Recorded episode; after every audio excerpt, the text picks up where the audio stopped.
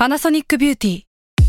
มากกว่าเครื่องเป่าผมด้วยนาโนอีเทคโนโลยีล่าสุดที่จะเปลี่ยนทุกประสบการณ์ที่คุณเคยมี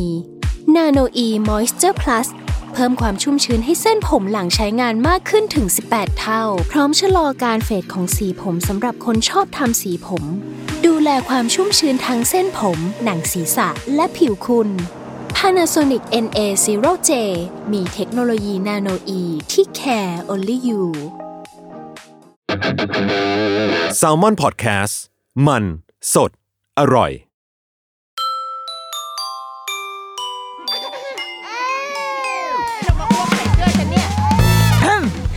เดอะรุกี้มัมคุณแม่มือสมัครเลี้ยงกับนิดนก สวัสดีค่ะ เดอะรุกี้มัมคุณแม่มือสมัครเลี้ยงกับนิดนกค่ะ เรื่องก็มีอยู่ว่าเมื่อแบบสัปดาห์นู้นๆเนาะสักอีพีที่แล้วนู้นเราคุยเรื่อง Move to Heaven ใช่ไหมคืออีรูกี้มัมภาคแม่บ้านติดซีรีส์เนี่ยมันก็จะมาเรื่อยๆ เมื่อมีเวลาได้ดู แล้วก็ถ้าได้ดูแล้วก็จะเอามาแบบเล่าสู่กันฟังอะไรอย่างนี้ ทีเนี้ยตอนนั้นดู Move to Heaven จบไปก็เป็นเรื่องที่ที่ดีที่ชอบ แต่ว่า ไม่ได้เล่าหลือกับมันอะก็คือจบแล้วก็จบไม่ได้รู้สึกว่าเออต้องไปดูซ้ำต้องไปขยี้ที่ฉากไหนเป็นพิเศษอะไรเงี้ยเพราะว่าเออมันมันจบอะมันจบในตัวแล้ว แต่ว่าตอนในตอนที่จัดอันนั้นนะก็ได้ได้พูดถึงความฟุ้งซ่าน ความวุ่นวายวุ่นวือเล้าหรือของเรากับซีรีส์อีกหนึ่งเรื่องนะซึ่งเรื่องนั้นก็คือ Hospital Playlist นั่นเอง ซึ่งตอนนี้มันอยู่ในซีซั่นสองแล้ว แล้วก็เพิ่งจะฉายไปเนี่ยเพิ่งจะ on air ตอนแรกเมื่อกลางเดือนมิถุนายนที่ผ่านมาเนี่ยค่ะ ตอนนี้มันก็อยู่ที่ประมาณตอนที่สามสี่ห้าแถวๆนี้แล้วก็ดำเนินเรื่องมาซีซั่นนี้มันก็จะมีสิบสองตอนเหมือนกับซีซั่นแรก คือปูแบบพื้นฐาน background สำหรับคนที่ไม่รู้จักบางคนอาจจะรู้จักแต่ไม่ได้ดูอะไรเงี้ยเนาะปูพื้นฐานก่อน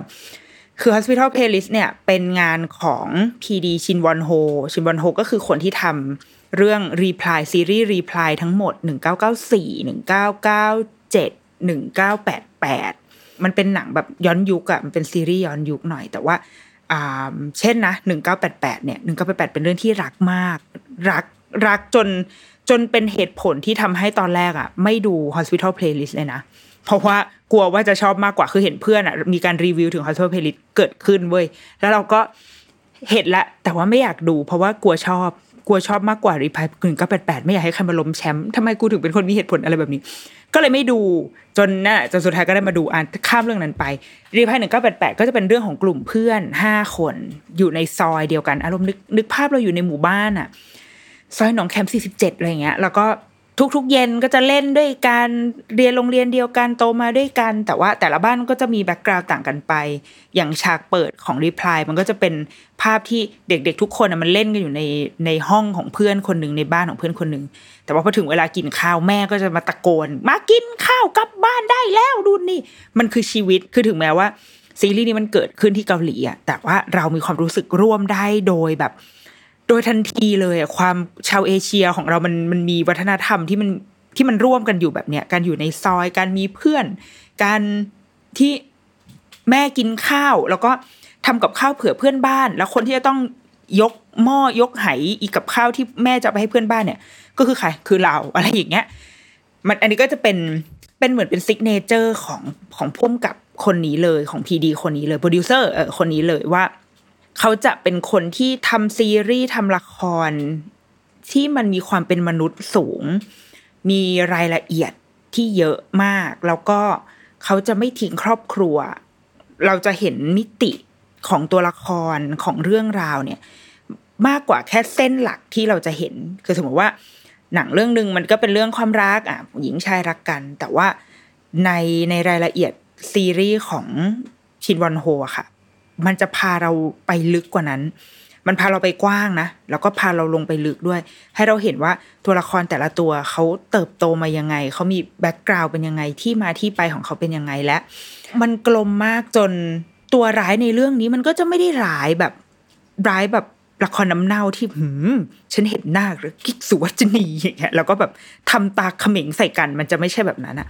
ตัวร้ายมันก็จะเป็นตัวร้ายที่ อะเราก็รู้ว่ามันจะเป็นคนแบบนี้ แล้วก็มันจะไม่ถูกเสียเวลาเล่าถึงให้มากมายนัก เพราะว่าเพราะเราเอาเวลามาดูชีวิตของผู้คนที่มันมีมันมีถูกมีผิดมีดีมีเลวมีอารมณ์ดีอารมณ์เสียอารมณ์ร้องไห้บ้างอะไรเงี้ยดังนั้นซีรีส์ของชินวอนโฮค่ะ มันเลยเข้าถึงหัวใจคนได้ง่าย ทีเนี้ยไอ Hospital Playlist เนี่ยค่ะ มันก็ถือกำเนิดขึ้น on air ปีแรก 2019ไหมเนาะ2019 แล้วก็ ก็เป็นเรื่องของเพื่อนหมอ setting เนี่ยเกิดขึ้นที่โรงพยาบาลยุนเจ โดยที่มีตัวดำเนินเรื่องหลักทั้งหมดห้าคนเป็นเพื่อนกัน แล้วก็พุ่มกับก็บอกว่าซีรีส์เรื่องนี้มันไม่มีพระเอกนางเอกนะคือตัวหลักก็คือเป็น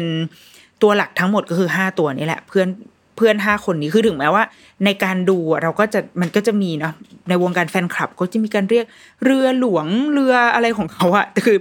มันจะมีความรู้สึกว่าอะมีตัวละครอย่างอีกจูนกับทรงวาที่รู้สึกว่าเหมือนเป็นพระเอกนางเอก แต่ว่าเรารู้สึกว่าทุกตัวละครมันมีมิติของมันมันมันมันอยู่ในระนาบเดียวกันหมด แต่ถ้าเราเอาเอาแว่นของความเป็น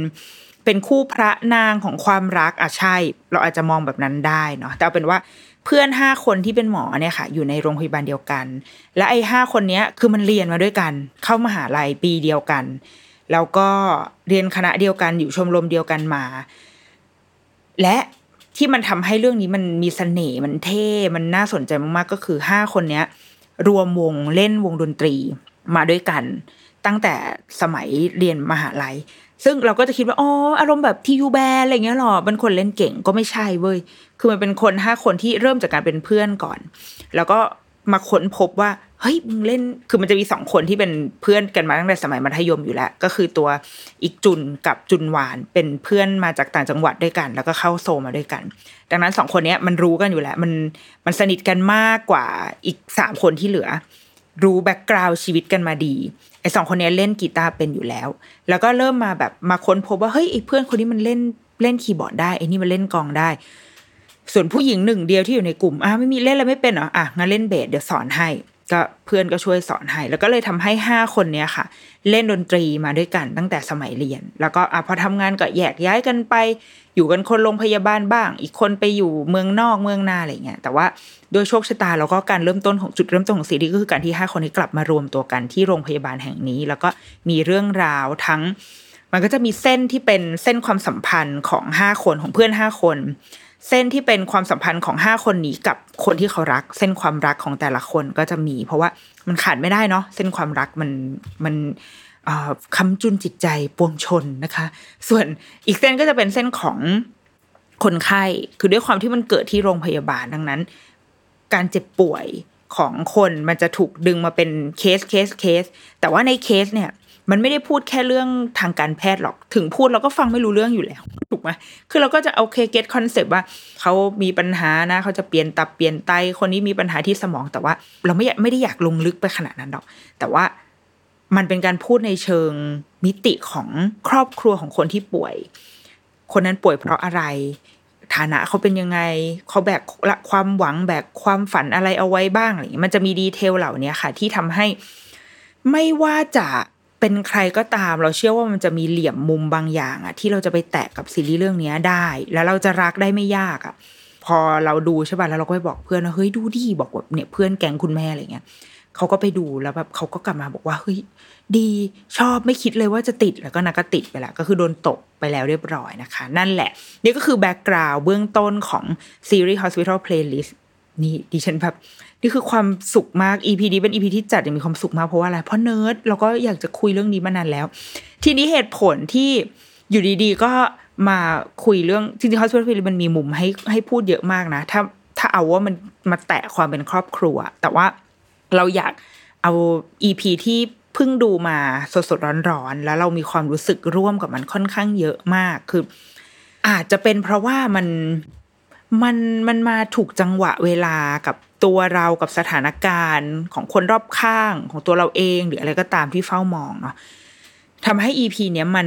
พอดูฉากนั้นแล้วมันแบบโอ้โหข้างในใจคือคิดอะไรเยอะมาก แล้วก็แบบปิ๊งแวบขึ้นมาเลยอะ่ะเป็น feeling เหมือนไปฟังหมอประเสริฐโอ้โหขนาดนั้นเลยเหรอ อะคือตอนนี้อยู่ในซีซั่นสองนะซีซั่นสอง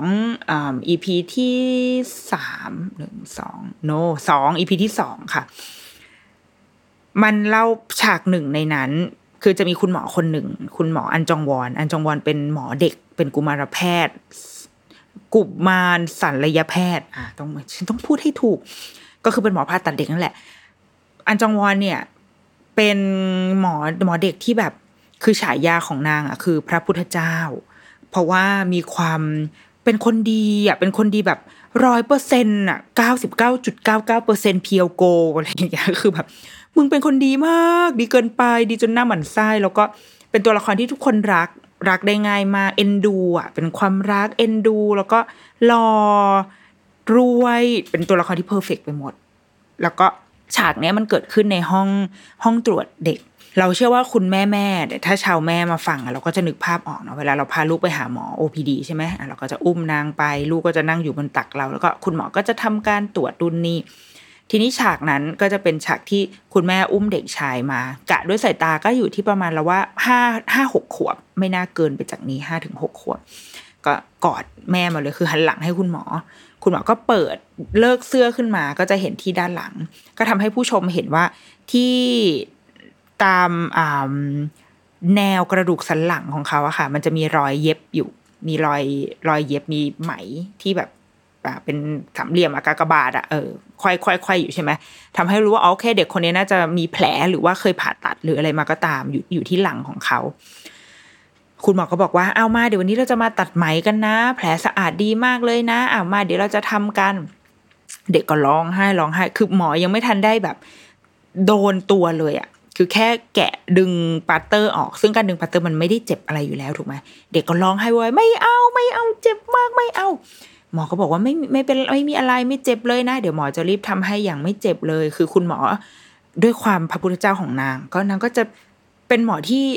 พูดดีอะพูดด้วยดีใช้จิตวิทยาหลอกล่อทุกอย่างอะไรเงี้ยคุณแม่ก็ยังอุ้มอยู่ก็ยังปลอบอยู่ว่า เอ้ยมันนิดเดียวนะลูกเราจะได้แบบ จบไป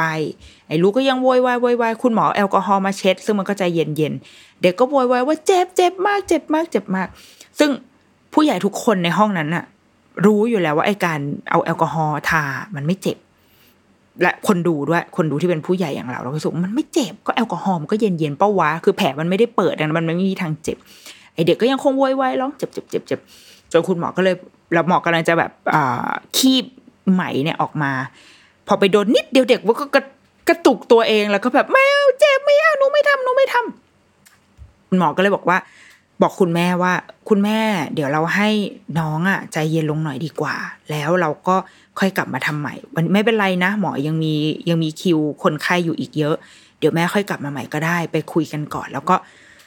อาจจะต้องต่อรองกับลูกนิดนึง อาจจะว่า เออ ถ้าเกิดว่า เราทำอดทนทำให้เสร็จเดี๋ยวเย็นนี้เราไปกิน ไก่ทอดไปกินไอติม หรืออะไรกันไหมคืออาจจะต้องมีการต่อรองสร้างเงื่อนไขบางอย่างให้เขาให้รางวัลเขาอะไรเงี้ยแม่ก็โอเคโอเคได้ค่ะก็ออกไป ซีรีส์มันก็ดำเนินเรื่องต่อไป ตัดภาพมาอีกทีหนึ่ง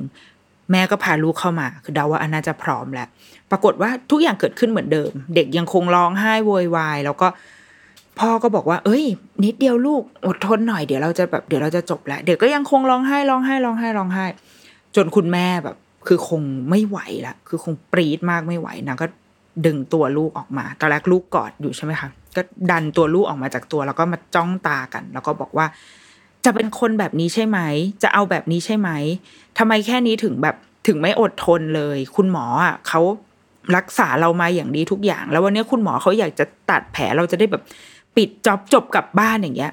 ทำไมแค่นี้ถึงไม่อดทนทำไมไม่ทำให้ได้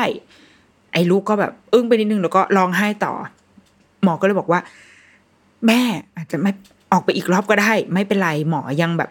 ยังมีลูกยังมีลูกค้าอยู่ เอาไว้เป็นคนสุดท้ายเลยแล้วค่อยเข้ามา แล้วเดี๋ยวเราเรามาว่ากันอีกทีหนึ่งนะคุณแม่ออกไปใจเย็นๆก่อน ลูกด้วยอะไรเงี้ยก็ออกกันไป ตัดภาพมาอีกครั้ง คราวนี้ไม่ได้เกิดขึ้นในห้องตรวจแล้วค่ะ ก็เป็นคุณหมอคือคิดว่าคงตรวจคนไข้นอกเสร็จหมดแล้วก็เดินออกมา ก็เจอว่าคุณแม่นั่งอยู่ที่โถงทางเดิน นั่งอยู่คนเดียว คุณหมอก็เดินเข้าไป แล้วก็ไปคุยกับแม่บอกว่าทำไมนั่งถึงนั่งอยู่คนเดียวทำไมถึงยังไม่กลับ คุณแม่ก็บอกว่า อ๋อ ตอนนี้ลูกออกไปกินข้าวกับพ่ออยู่ แล้วแม่ก็เริ่มแบบเริ่มระบายกับหมอบอกว่าแม่เข้าใจเลยนะว่าทำไมแบบถึงเป็นคนแบบนี้ผิดหวังจริง ๆ เลยทำไมถึงไม่ให้ความร่วมมือในการรักษาเลย แบบทำให้คุณหมออะต้องเดือดร้อนทำให้คุณหมอต้อง ไม่ได้ทำงานอะไม่ได้ทำในสิ่งที่ควรทำหมอก็เลยบอกว่า คุณแม่ซึ่งวอนซึ่งวอนก็คือเด็กผู้ชายคนนี้เนาะซึ่งวอนนะคือเด็กน้อยที่เอาชนะการผ่าตัดมะเร็งมาได้นะครับ เขาผ่านความเจ็บปวดมามากมาย และรู้จักมันดีกว่าใคร ที่ผ่านมาคุณแม่คอยดูแล คอยปลอบใจ คอยอยู่ข้างๆเขาตลอดในการรักษามะเร็ง ดังนั้นอะวันนี้คุณแม่ก็ทำได้ดีมากแล้วครับ ไม่เป็นไรเลย หมอไม่เป็นไรเลยจริง ๆ ที่หมอไม่ได้ตรวจ ดังนั้นแบบอยากให้คุณแม่แบบสบายใจเถอะว่ามันไม่เป็นไร เฮ้ยพอดูมาจนถึงอันเนี้ยเป็นสิ่งที่เราไอ้ตรงนี้แหละไดอะล็อกตรงนี้แหละที่เรารู้สึกกับมันมาก ๆ เลยเว้ยเราคิดว่าคนเขียนบทอะฉลาดมากๆอีอีอูจอง ฉลาดมากตรงที่เขาทำให้คนดูทุกคนนะคะ เหมือนรับบทเป็นเป็นพยาบาลที่อยู่ในห้องนั้นหรือก็ตามอะคือทำให้คนดูทุกคนไม่รู้อะไรเลย รู้แค่ว่าทำไมเด็กมันน่าลำคาญจังวะทำไมมันถึงไม่ทำใช่ เรามองแบบนี้คือแบบมันไม่เจ็บมึง หรือต่อให้เจ็บแบบมันนิดเดียว เหมือนไปฉีดยา นิดเดียวเดี๋ยวก็หายเดี๋ยวมันก็เดี๋ยวมันก็ผ่านไปอีกทำไมไม่อดทนวานิดเดียวอีกแค่เจ็ดเจ็ดเข็มใช่ไหมเขามีคุณหมอเขานับอะเราก็ไม่รู้กันนับเข็มนับยังไงนะแต่ก็เดาว่ามันก็คือการเจ็ดเข็มมันแค่นิดเดียวอะ ทำไมถึงถึงทำไม่ได้หงุดหงิดอะคือเราดูแล้วหงุดหงิดแทนพ่อแม่เหมือนกันอะแต่ว่าพอ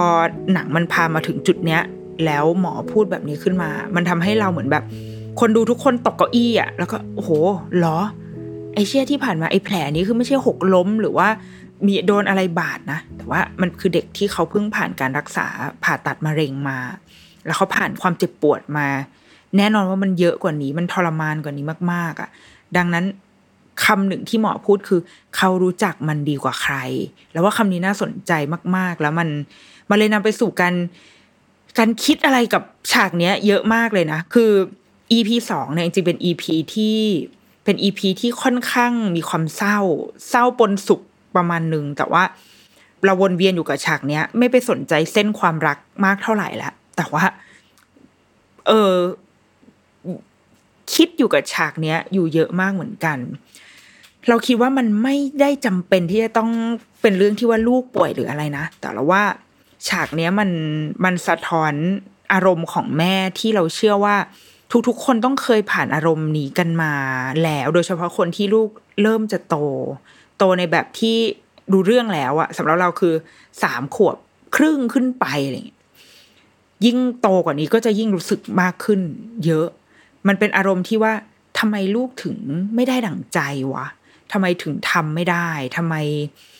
แต่ก่อนทำได้ แต่ทำไมตอนนี้ทำไม่ได้ หรือด้วยศักยภาพเขาอะเราเชื่อว่าเขาทำได้คือเราเลี้ยงเขามาเรารู้อยู่แล้วว่า ว่าเขาทำอะไรได้หรือไม่ได้คือเราเราสามารถประเมินได้ด้วยเซนส์ของเราเลยว่า อันนี้ลูกเราทำได้แน่ๆอยู่แล้ว แต่พอไปถึงหน้างานจริงๆเฮ้ยทำไมเขาทำไม่ได้เราว่าทุกคนต้องเคยผ่านความรู้สึกแบบเนี้ย มาตลอดมาเยอะมาก และฉากเนี้ย มันทำให้เราแบบ เหมือนเนี่ยหมอคือพระพุทธเจ้าจริงๆอะคือนางก็เลยเหมือนมา มาอันล็อกมาปลดล็อกให้เราว่า ด้วยคำที่ว่าเขารู้จักมันดีกว่าใครสำหรับซึงวอนในเรื่องนี้ค่ะ มันคือความความรู้จักความเจ็บปวดของตัวเองอะ่ะเขาผ่านการรักษาที่ที่ทรมานที่มีหลายขั้นตอนมากเจ็บปวดมาก คนที่แบกรับความรู้สึกการเผชิญมีดผ่าตัดการเผชิญห้องผ่าตัดที่มันไม่ได้ ไม่ได้น่าสุนทรีนัก การต้องรักษาด้วยยาหรืออะไรก็ตามอะ คนที่รับความเจ็บปวดตรงนั้นทั้งหมดอะ คือตัวเขานะ แม่คือคนที่ทำได้เพียงแค่อยู่ข้างๆ คอยแบบ ดูแลคอยปลอบคอยเอาใจช่วย คอยเชียร์อัพคอยคอยทำอะไรก็ได้ที่ไม่ใช่การรับความเจ็บปวดแทนเขาเพราะเราทำให้ไม่ได้ แม่หลายคนเคยบอกว่า ถ้าเจ็บแทนได้เราก็จะทำแต่เรารู้ว่า บนเงื่อนไขของโลกใบนี้เราทำไม่ได้ เราทำได้แค่แบบ แค่เข้าใจเขาแค่ทำให้เขารู้ว่า เออเรารู้นะว่าเขาเจ็บแม่ช่วยได้แค่นี้จริง ๆ เนี่ย ดังนั้นชีวิตอะมันเป็นของเขาอะประสบการณ์หรือว่าเหตุการณ์ที่เกิดขึ้นทั้งหมด มันมันเป็นเรื่องของชีวิตเขา เช่นเดียวกันกับสิ่งอื่น ๆ ที่แม่อย่างเราเราเนี่ยคาดหวังจะเห็นหรือว่าเชื่อมั่นในตัวลูกมากว่าลูกจะต้องทำได้ แล้วเขาทำไม่ได้อะแล้วเรารู้สึกแบบ หงุดหงิดทำไมโว้ยทำไมไม่ได้วะหงุดหงิดหงุดหงิด แล้วก็อาจจะไปพูดกับลูกด้วยซ้ำอาจจะแบบทำไมถึงทำไม่ได้ แค่นี้ทำไมถึงทำไม่ได้อะไรอย่างเงี้ยจริง ๆ แล้วมันเป็นมันเป็นเรื่องของใครอะมันเป็นเรื่องของเราหรือว่ามันเป็นเรื่องของเขา มันเป็นความคาดหวังของเรา หรือเปล่าที่ไปแบบเข้าไปทาบทับชีวิตเขา เออ เราเรารู้สึกแบบ ยิ่งยิ่งยิ่งเราว่าในในช่วงเวลาแบบนี้ค่ะ ช่วงเวลาที่เด็ก ๆ ยังไปโรงเรียนไม่ได้เนาะแล้วก็มีกันบ้านแบบถาโถมเข้ามามีกันบ้านมีโปรเจกต์มีใบงานใดๆก็ตามที่คุณครูส่งเข้ามาให้ เราพบอย่างหนึ่งเว้ยว่า การที่ลูกเรียนออนไลน์อยู่ที่บ้านนะคะ ต่อให้ใบงานหรือว่ากิจกรรมที่โรงเรียนส่งมามัน มันไม่ได้ตึงเครียดไม่ได้อะไรก็ตามนะคือแบบหลาย ๆ โรงเรียนมีความเข้าใจในเด็ก ก็จะไม่ได้แบบโยนงานที่มันยากเย็นแสนเข็นมาให้อะไรเงี้ยแต่พอมันเข้ามาอยู่ในบ้านเมื่อไหร่อะมันจะมีตัวเราก็คือตัวแม่เข้าไปทับงานนั้นทันทีอะเช่นนะสมมติคุณครูให้ อันนี้เราเห็นจากแบบ Facebook แบบเพื่อน ๆ ในในในฟีดเราเงี้ย เช่นคุณครูให้ใบงานมาหนึ่งใบเงี้ย บอกว่า อ่าให้ระบายสีอะไรก็ตาม ลูกก็ระบายไปเว้ยแต่ว่าใบงานเนี้ยมันพูดกับเราไม่ได้อะว่าเขาต้องการอะไร เขาต้องการแค่ว่า เออก็ขอแค่ว่าให้ได้แบบมีสีอยู่ในนั้นอะแต่มันจะเซนสีแบบไหนก็ได้ คือจะระบายยังไงก็ได้เงี้ยใบงานมันพูดไม่ได้มันมันไม่เหมือนมีคุณครูหรือไม่มีใครมามาอยู่ตรงนั้นด้วยอะ่ะมันก็จะกลายเป็นเรื่องของแม่เข้าไปทันทีที่ว่า เฮ้ย ต้องระบายให้มันแบบสุดเฉียบเนียบนิ้งหน่อยเว้ยลูกเอาหน่อยแบบระบายหน่อยเอาเฮ้ยอย่าไปออกนอกเส้นสิลูกโอ้ตรงนี้มันเขาอุตส่าห์กั้นเส้นเอาไว้อะไรเงี้ยแล้วพอลูกแบบทำไม่ได้ มันก็จะเกิดเป็นความแบบเฮ้ยทำเอาไว้อันนี้เอาใหม่โอ้ยทำไมบ่นบ่นบ่นบ่นบ่นแล้วเราก็เราก็จะเครียดหงุดหงิด แล้วมันก็จะกลับไปสู่ความแบบความนอยว่าโอ๊ยโรงเรียนก็ส่งกันบ้านมาทำไมเนี่ย มันก็จะกลายเป็นนึกออกไหมซีเควนซ์ของมันก็จะยืดยาวไปเรื่อยๆ คือเรารู้สึกว่า ถามว่าเป็นไหมเป็นนะเราก็เป็นนะมันมีพอมันเมื่อไหร่ก็ตามที่มัน มันมาผ่านสายตาเราอะค่ะ ความแม่มันจะแบบไม่ได้ อันนี้มันจะต้องมีมาตรฐาน เรามีมาตรฐานอยู่แล้วเราต้องส่งไปแบบนี้ ซึ่งจริงๆแล้วมันคือมาตรฐานเราไง มันคือความคาดหวังของเราอะมันคือสิ่งที่เราอยากจะเห็นสิ่งที่เราอยากให้มันเป็น แต่ว่าจริง ๆ แล้ว ไอ้การบ้านไอ้งานไอ้โปรเจกต์ทั้งหลายที่คุณครูส่งมา มันเป็นเรื่องของลูกนะ มันเป็นบทเรียนของเขาอะนึกภาพเวลาลูกไปโรงเรียนอะเราไม่ทุกเลยนะ เพราะว่าเขาอยู่ที่โรงเรียนเว้ยเขาจะทำได้ดีหรือไม่ดีหรืออะไรก็ตามอะเราไม่เห็น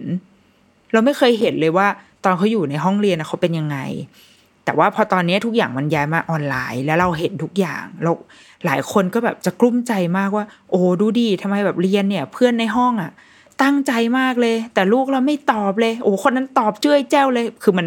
เราเห็นทุกอย่าง แล้วพอเราเห็นทุกอย่างเราเลยเครียดเว้ยแล้วเรา เราเลยมีความคาดหวังของเราทันทีว่าเฮ้ยลูกพูดดีเอาหน่อยอะไรอย่างเงี้ย ซึ่งถามว่ามันผิดไหมเราว่า มันไม่ผิดหรอกคือมนุษย์ด่าแบบเราคือมนุษย์ถูกปะคือเราเราก็ยังมีมีความต้องการมีความคาดหวังอยู่อะไรอยู่อยู่แล้ว มันเราว่ามันไม่ใช่เรื่องอะมันจะบอกว่าไม่ผิดก็ไม่ได้แต่ว่า มันไม่ใช่เรื่องแปลกอะไรถ้าสิ่งเหล่านี้มันจะเกิดขึ้น แต่ว่ามันคงจะดีกว่าถ้าเรารู้ตัวทันว่า เฮ้ยกูกำลังเป็นบ้าแล้วไม่ใช่งาน ไม่ใช่งานเรา ไม่ใช่เรื่องของเราด้วย อันนี้คือเรื่องของลูก แล้วเราก็ต้องหยุดมันไว้ตรงนั้นให้ได้อะแล้วก็ปล่อยให้มันเป็นเป็นเรื่องของเขาไป เพราะว่าไม่อย่างนั้น ไอสิ่งที่เราหงุดหงิดทั้งหมด สิ่งที่เราไปโกรธไปโมโห ไปนอยใส่ลูกไปกลายเป็นว่าไปพูดไม่ดีใส่ลูกอะ มันเป็นสิ่งที่เกิดจากตัวเราทั้งหมดเลย มันคือความคาดหวังของเราทั้งหมดเลย เราอยากเห็นเขาแบบ อยากเห็นเขาขี่จักรยานได้ ไปลูกออกไปขี่ แต่ว่าลูกไม่ได้อยากขี่อะเขายังไม่ได้อยากทำในเวลานั้นน่ะเขาอาจจะแสดงความอยากทำในตอนแรกนะแต่ว่าพอทำไปแล้วโอ้มันไม่ใช่หว่ะงั้นยินหยุดไปก่อนเงี้ยหรือว่าเขาอยากระบายสีที่คุณครูส่งมาให้ แต่พอเขาเริ่มระบายปุ๊บแล้วแม่แบบ มาทาบทับด้วยความหวังมากมาย สีนี้สิลูกโอ้ลายนี้สวยพระอาทิตย์ต้องสีแดงสิจ้า แล้วก็ไปกำกับเขาทุกอย่างเงี้ยมันก็ไม่มีความสุขอยู่แล้ว ถูกปะเวลาเรารับงานมา เราก็ไม่ได้อยากให้มีใครมานั่งทับหัวเราอยู่ตลอดเวลา เราก็อยากมีอิสระเวลาที่เราทำงานแล้วถ้าเมื่อไหร่ที่เรารู้สึกต้องการความช่วยเหลือ เราก็จะเดินไปหาอะไปหาเพื่อนสนิทก่อนไปหา พี่ในทีมที่เรารู้จักกัน หรือว่าสุดท้ายถ้าต้องการกันกันเคาะกันตัดสินใจที่มันเด็ดขาดเราก็จะไปหาเจ้านายถูกไหมแต่ในระหว่างเวลาทำงานอะไม่รู้คนอื่นเป็นยังไงนะแต่ว่าเราก็ต้องการเวลาต้องการพื้นที่ส่วนตัวของเราเหมือนกัน แล้วเราคิดว่ามันก็คือคอนเซปต์เดียวกัน ถ้าเราเคารพว่าลูกก็เป็นเป็นคนเป็นมนุษย์คนหนึ่งเนาะที่เขาก็เขาก็จะมีชีวิตของเขาอะดังนั้นเราก็ต้องให้ให้ความเคารพในในเนื้อในตัวเขาเหมือนกัน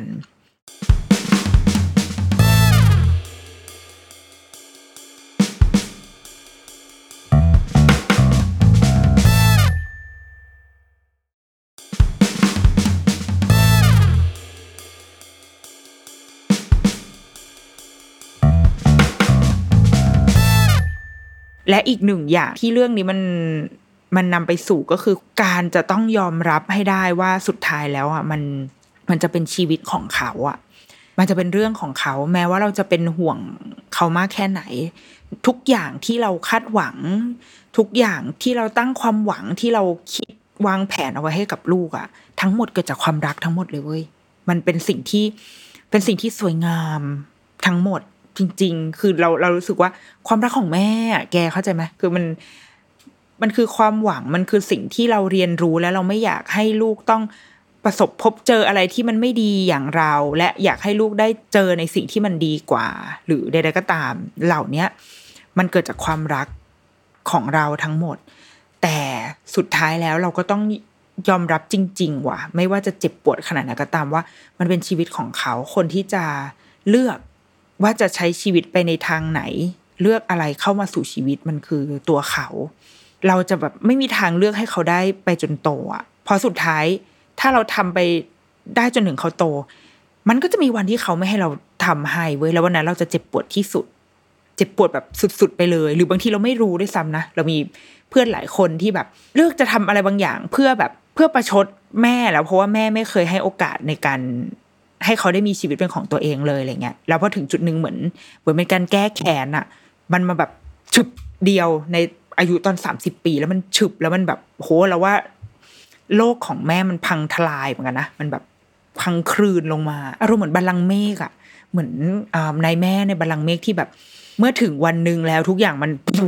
วึงแล้วก็อ่าสิ่งที่ฉันสร้างมามันแบบ มันไม่มีเลยอย่างเงี้ย เราคิดว่า เราต้องเริ่มยอมรับให้ได้แล้วอะตั้งแต่ตอนนี้ว่า เออ มันก็จะเป็นเรื่องของเขาอะตั้งแต่เรื่องที่เล็กน้อยที่สุดอย่างแบบ เออ ไม่อยากกินข้าวไม่กินข้าวอย่างเงี้ย เราเข้าใจเราก็หงุดหงิดเว้ยบางทีแบบโอ้ทำไมไม่กินกินกินนิดนึงไม่ลูกจะได้แบบชีวิตเติบโตไปมีร่างกายแข็งแรงอะไรเงี้ย แต่ว่าเออคือถ้าเราเราพยายามถึงที่สุดแหละ คือเรานำเสนออาหารที่ดี มีข้าวให้กินสามมื้อ แล้วก็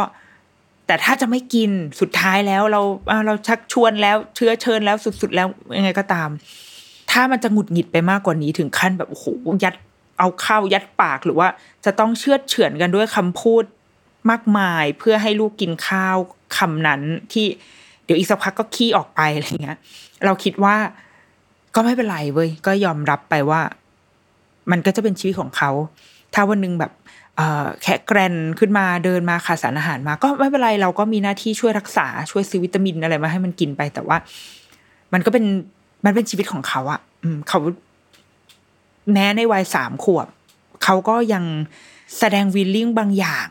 ต่อชีวิตเขาที่ไม่ว่ามันจะถูกใจหรือไม่ถูกใจเราก็ตามอย่างเงี้ย เราคิดว่าอย่างซึงวอนที่วันนั้นไม่ยอมตัดไหมอะมันก็เป็นแผลที่อยู่บนตัวเขาแหละ มันก็เป็นเป็นสิ่งที่เราไม่รู้ในทางการแพทย์นะ ว่าไอ้ไหมอันเนี้ย มันสามารถอยู่กับร่างกายเราไปได้ไหมคือ ถ้ามันจะต้องอยู่ถ้าเขายังไม่ยอม ยังไม่ยอมที่จะตัด ก็ไม่ต้องตัด หรือเรามาช่วยกันหาวิธีว่า เราตัดแผลแบบตัดไหมแบบไหนที่ที่ลูกโอเคได้ เราฉีดยาชาก่อนได้ไหมเราก็ค่อยตัดไหมอะไรอย่างเงี้ยคือ เราคิดว่าสุดท้ายแล้วมันจะมีทางออกแหละ และถ้าแต่ถ้ามันมันออกไม่ได้คือไม่มีใครเขาจะไปฉีดยาชากันตอนตัดไหมว่า ก็ก็ไม่เป็นไรเว้ยก็ให้มันเป็นชีวิตเขาให้มันให้มันอยู่กับเขาไปแล้วเดี๋ยว เดี๋ยววันหนึ่งเขาก็คงจะพร้อมเองแหละ หรือถ้าวันที่แบบมันเน่าแล้ว มันเจ็บปวดมากขึ้นคือแผลเน่าแผลแบบแผลเปื่อย ก็ไม่เป็นไรก็วันนั้นแหละ ยังไงเขาก็จะต้องเขาก็ต้องมารักษาแล้วก็จะตัดแผลมันออกเนี่ย มันก็จะกลายเป็นบทเรียนในชีวิตเขาไปว่า โอเค ถ้ามีไหมให้ตัดตอนที่แผลยังสะอาด ก็มึงก็ตัดไปนะมึงอย่าเก็บทิ้งเอาไว้ให้มันเน่าเฟะเสียหาย แต่ว่าไม่ไม่ว่าเขาจะเลือกตัดสินใจแบบไหน มันจะเจ็บปวดกว่าเดิม หรือเจ็บปวดน้อยลงหรือยังไงก็ตามอะ แม่ก็จะอยู่ตรงนั้นเสมอ แม่จะยังยอมรับ การตัดสินใจของเราอยู่เสมอไม่ว่ามันจะเป็นยังไง แต่ว่านะ อันนี้เราเคยคุยกับคุณครูที่โรงเรียนลูกด้วย เป็นเรื่องนี้แหละค่ะ เรื่องแบบความคาดหวังอะไรเงี้ยคุณครูบอกว่า คุณครูพูดแบบนี้แหละ ว่าแบบให้เราเอาความคาดหวังของเรา แยกให้ออกก่อนว่ามันคือความคาดหวังของเราหรือว่า เป็นความต้องการเราความคาดหวังเรา หรือว่าเป็นสิ่งที่ลูกต้องการ และ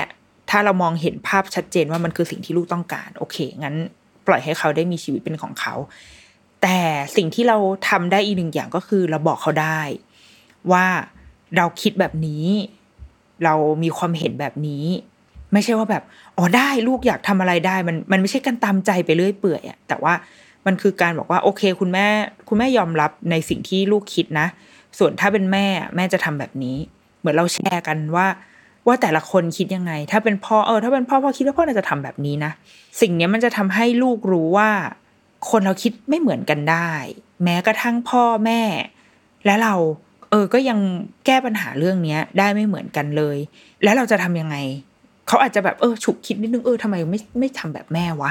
เออ ก็อาจจะดีนะอะไรเงี้ยก็ได้ คือมันถ้าเป็นแม่ที่มีวาทศิลป์หน่อย ก็อาจจะสามารถแบบโน้มน้าวได้อยู่แบบพวกชมรมดีเบตอะไรอย่างนี้ใช่ไหมเราถ้าเราวาทศิลป์เราดี ก็เป็นไปได้ว่าเราอาจจะโน้มน้าวเขาได้นะ แต่ว่ามันต้องไม่ใช่การไปแบบโฆษณาชวนเชื่อนะเราคิดว่ามันคือการการจับเข่าคุย มันไม่ใช่การโอ้โหนึกภาพการบำบัดด้วยป้ายแบบป้ายโฆษณาไซส์ใหญ่เหมือนอยู่บนทางด่วนเนี่ยลูกต้องทำแบบนี้แม่คิดว่าแบบนี้ดีเนี่ยไม่ใช่แบบนั้นนะแต่มันคือการเหมือนแบบ นั่งจิบกาแฟคุยกันที่คาเฟ่อะเป็นการคุยด้วยด้วยเสียงอย่างเงี้ย เสียงราบเรียบอะแต่ไม่ใช่การอัดป้ายโฆษณาเข้าไปแบบรูปแบบนี้สิแบบนี้สิเพื่อที่จะโน้มน้าวเขาอะเราคิดว่าไม่ใช่ ไม่ใช่การโฆษณา แต่มันคือการการคุย การคุยกันมากกว่า การแชร์กันมากกว่าว่า มุมมองของแต่ละคนต่อเรื่องนี้เป็นยังไงถ้าเป็นแม่แม่คงอดทนนิดนึงอะแล้วก็ตัดให้มันจบไปเลย แม้ว่ามันก็คงเจ็บแหละ แต่ว่า แต่เดี๋ยวตัดเสร็จแล้วแม่ก็อาจจะ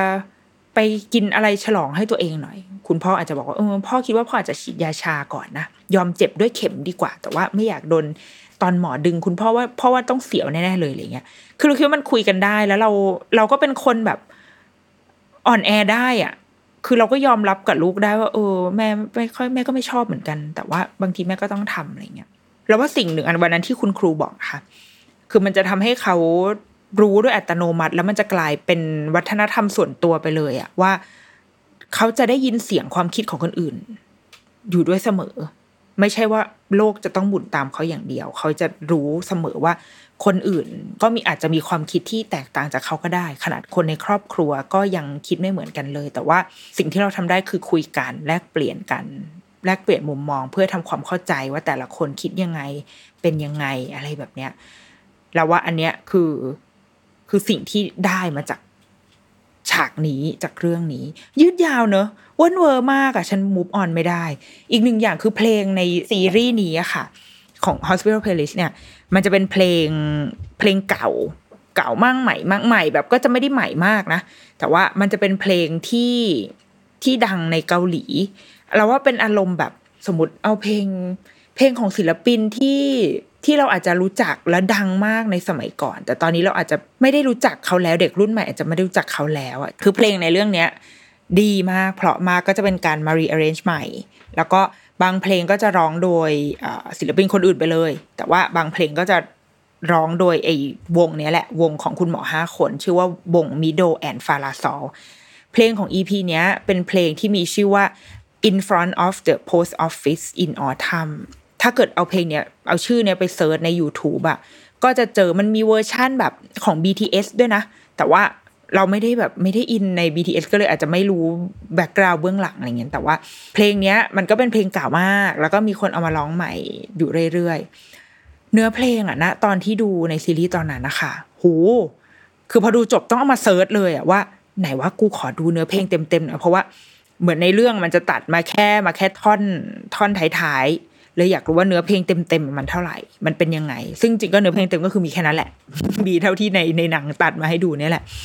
เนื้อเพลงอะมันพูดถึงแบบผู้ชายคนหนึ่งที่ยืนรอแฟนอยู่ที่หน้า post office อะ post office คืออะไรไปรษณีย์ยืนรอแฟนอยู่ แล้วก็เห็นใบแปะกล้วยสีเหลืองๆมันมันปลิวตกลงมา ก็น่าจะเป็นในแบบช่วงอารมณ์แบบฤดูหนาวเนาะต้นต้นต้นฤดูหนาวไอ้ต้น ใบแปะกล้วยนี่ก็หล่นฟิวฟิวลงมา แล้วก็ทำให้เขาเริ่มคิดว่า เออ สิ่งงดงามนี่คือเนื้อเพลงนะ สิ่งงดงามทั้งหลายบนโลกเนี้ย มันจะอยู่ได้นานเท่าไหร่ เวลาที่มีดอกไม้ที่ยืนหยัดแน่วแน่ แม้จะต้องเผชิญกับพายุฝนกลางฤดูร้อนถมเข้าใส่แต่ดอกไม้ก็ยังยืนหยัดอยู่ได้ พายุหิมะที่พัดมาในฤดูหนาว แต่ว่าต้นไม้ก็ยังตั้งอยู่ไม่ได้ล้มไม่ได้สั่นคลอนไป ทุกชีวิตภายใต้แผ่นฟ้าผืนนี้จะอยู่โดยลำพังได้ไหม อันนี้คือเนื้อเพลงของที่ที่ตัดมานะ นี่เป็นท่อนฮุกจริง ๆ มันจะมีมีเนื้อเพลงมากกว่านี้ แต่ว่าคอนเซปต์ของมันคือแบบนี้ค่ะ คือการพูดถึงชีวิต พูดถึงการการดำรงอยู่ของเราอะว่า ว่าเราอยู่โดยลำพังได้ไหม ในการที่จะต้องเผชิญกับอะไรหลาย ๆ อย่างที่เข้ามาในชีวิตโหแล้วว่ามันแบบเพลงนี่คือ ลึกซึ้งงดงามมากอะไรเงี้ยเราก็เลยมามาคิดเว้ยเรารู้สึกว่า อืมสุดท้ายแล้วเราทุกคนอะต้องเติบโตโดยลำพัง เพราะว่ามันคือชีวิตของเรา ทุกคนมีมีสตอรี่เป็นของตัวเองอะมีชีวิตมีมีเส้นเรื่องเป็นของตัวเอง และเหมือนอย่างที่เนื้อเพลงบอกเนาะดอกไม้ก็จะต้องเผชิญกับพายุฝนด้วยตัวเอง ไม่มีเขาไม่มีแบบแปลงเกษตรที่มีอะไรนะ หลังคาโดมมาคุมอย่างเงี้ยไม่มี เขาต้องแบบเติบโตมันคือดอกไม้ที่อยู่แบบกลางสวนกลางป่า ต้นไม้ที่เจอกับพายุหิมะ ก็ต้องเผชิญกับมันด้วยตัวคนเดียว ทุกชีวิตก็คือ ก็เป็นเจ้าของชีวิตตัวเองอะแต่ว่าในขณะที่เราเผชิญทุกอย่างโดยลำพัง แต่ว่าเราอะไม่เราไม่ได้เติบโตมาโดยลำพัง เราว่าเราทุกคนเติบโตมาด้วยด้วยเส้นเรื่องที่มันมาเกี่ยวพันซับซ้อนด้วยความช่วยเหลือด้วยการอุ้มชูของพลังงานจากธรรมชาติและผู้คนที่ผ่านเข้ามาในชีวิตเรา เราเลยคิดว่าชีวิตคนเราเติบโตอย่างไม่โดดเดี่ยว แต่เราต้องเผชิญกับชีวิตอะอย่างโดดเดี่ยวอย่างลำพัง มันเป็นเรื่องของเราเราต้อง เราคงต้องรวบรวมเอาพลังทั้งหมดที่เราได้รับมาจากใครก็ตามที่ผ่านมาในเส้นทางการเติบโตของเราอะไปใช้ในการเผชิญกับสิ่งที่อยู่ตรงหน้า อันนั้นคือคือสิ่งที่เพลงนี้บอก กับเรา คือเรามองเพลงนี้ในแบบนี้ดีกว่า แล้วเราคิดว่ามันเข้ากับ EP นี้มาก ๆ ถ้าเกิดว่าถ้าได้ดูถ้าใครได้ดู EP นี้มันก็จะพูดถึงเรื่องแบบความสัมพันธ์เนาะอย่างตัวคุณหมอที่ร้องเพลงนี้ก็กำลังตัดสินใจบางอย่าง เกี่ยวกับความสัมพันธ์ของเขา มีการพูดถึงความสัมพันธ์ของคนที่ไปอยู่เมืองนอก แล้วก็ไปเจอกับการเหยียดเชื้อชาติเกิดขึ้น เขาก็ต้องเผชิญมันโดยลำพัง มีคนที่ไปสารภาพรักกับเพื่อน แล้วก็เพื่อนปฏิเสธมัน เขาก็ต้องเผชิญกับคำปฏิเสธนั้นโดยลำพัง ทุกๆคนต้องเผชิญกับความรู้สึกกับสิ่งต่างๆ ที่เข้ามาปะทะโดยลำพัง แต่เราอย่าลืมว่าเราอะไม่ได้อยู่โดยลำพัง เราไม่ได้เติบโตโดยลำพัง เราไปสูบเอาพลังงานจากคนอื่นได้บ้าง หันไปมอง รอบข้างเราจะมี หรืออย่างน้อยที่สุด ซึ่งวอนเจ้าเด็กน้อยที่ต้องเผชิญกับความเจ็บปวด กับแผลที่หลังของเขาอย่างเงี้ยไม่ว่ามันจะน่ากลัวหรืออะไรแค่ไหนสุดท้ายเขาจะยังมีคุณแม่ ที่กอดเขาอยู่เสมอ แม้ว่าแม่อาจจะเผลอดุหรือว่าไปคาดหวังไปอะไรกับเขาบ้าง แต่ว่า อย่างนั้นเขาก็จะยังมีแม่อยู่ตรงนั้น แล้วก็แม่นี่แหละ ที่จะเติมพลังให้เขาเอาไปใช้ในวันที่เขาต้องเผชิญกับปัญหาด้วยตัวของเขาเองให้ได้ โอ้ยยังไม่จบซีซั่นเลยฉันก็แบบ เวิ่นเว้ออะอยู่กับซีรีส์นี้ คิดว่าคือซีรีส์เนี้ย ด้วยความที่อย่างที่บอกเนาะมันมันมันเป็นชีวิตของผู้คนที่มันเยอะมากๆ ในหนึ่งตอนเนี่ยมันจะมีชีวิตเข้ามาให้เห็นอย่างน้อยที่สุดก็ประมาณสามสี่เส้นอะให้เราได้ดูอะแต่ถ้ามันเป็นไปได้นะคะ ว่ามันอาจจะกลับมาอีก ถอดบทเรียนหรอถอดบทเรียนจาก Hospital Playlist แต่ว่าเชียร์นะ เชียร์ว่า ถ้าเกิดใครที่ยังไม่ได้ดูอะอยากให้ไปดู มัน fulfill หัวใจได้ประมาณหนึ่งโดยเฉพาะในช่วงเวลาที่มันค่อนข้างยากลำบากอย่างตอนนี้ค่ะซีรีส์เรื่องนี้มันไม่ได้โลกสวยมากหรอก มันไม่ได้แบบโอ้โห ทุกอย่างแก้ไขได้อะไรเงี้ย แต่เรารู้สึกว่ามันมันอิ่มใจแล้วมันมันเอาความจริงของชีวิตที่มันอาจจะมีด้านที่แบบพังบ้างดีบ้าง อยู่ดีๆก็เป็นปาฏิหาริย์บ้างหรือว่าเจ็บปวดบ้างมาคุยกันแบบจริงใจอะ่ะ โอเค ถ้าเกิดว่าใครได้ดูซีรีส์เรื่องนี้มาคุยกันได้นะ แวะมาแวะมาแบบเอ่อเมาส์มอยหอยสั่งได้อยู่ทีมใครอยู่เรือลำไหนส่วนตัวถ้าส่วนตัวดิฉันก็คือดิฉันอ่าเป็นทีมหมอหัวใจนะคะ ดิฉันเป็นทีมทีมจุนวานนะคะ แล้วก็ออิกซุนนะคะ อีอิกซุน อันนี้เป็นทีมทีมหลักของดิฉัน ทีมรองของดิฉันก็คืออิกซงนะคะ อิกจุนหมออิกจุนกับซงวา อันนี้คือสองทีมที่ดิฉันสังกัดอยู่ ทีม Winter Garden ดิฉันไม่ค่อยแบบ ก็เอก็ก็เอ็นดูแต่ว่าไม่อินมากเท่าไหร่ ที่อันที่อินก็คือจะเป็นของสองครอบครัวนี้ ดังนั้น ถ้าเกิดว่าใครอยู่ทีมไหนอินตรงไหนก็แวะมาคุยกันได้นะคะ เม้ามอยได้ เพราะว่าหาเพื่อนคุยเกี่ยวกับซีรีส์เรื่องนี้อยู่มากมายทีเดียว เอาล่ะเดรุกิมัมสัปดาห์นี้ สวัสดีค่ะ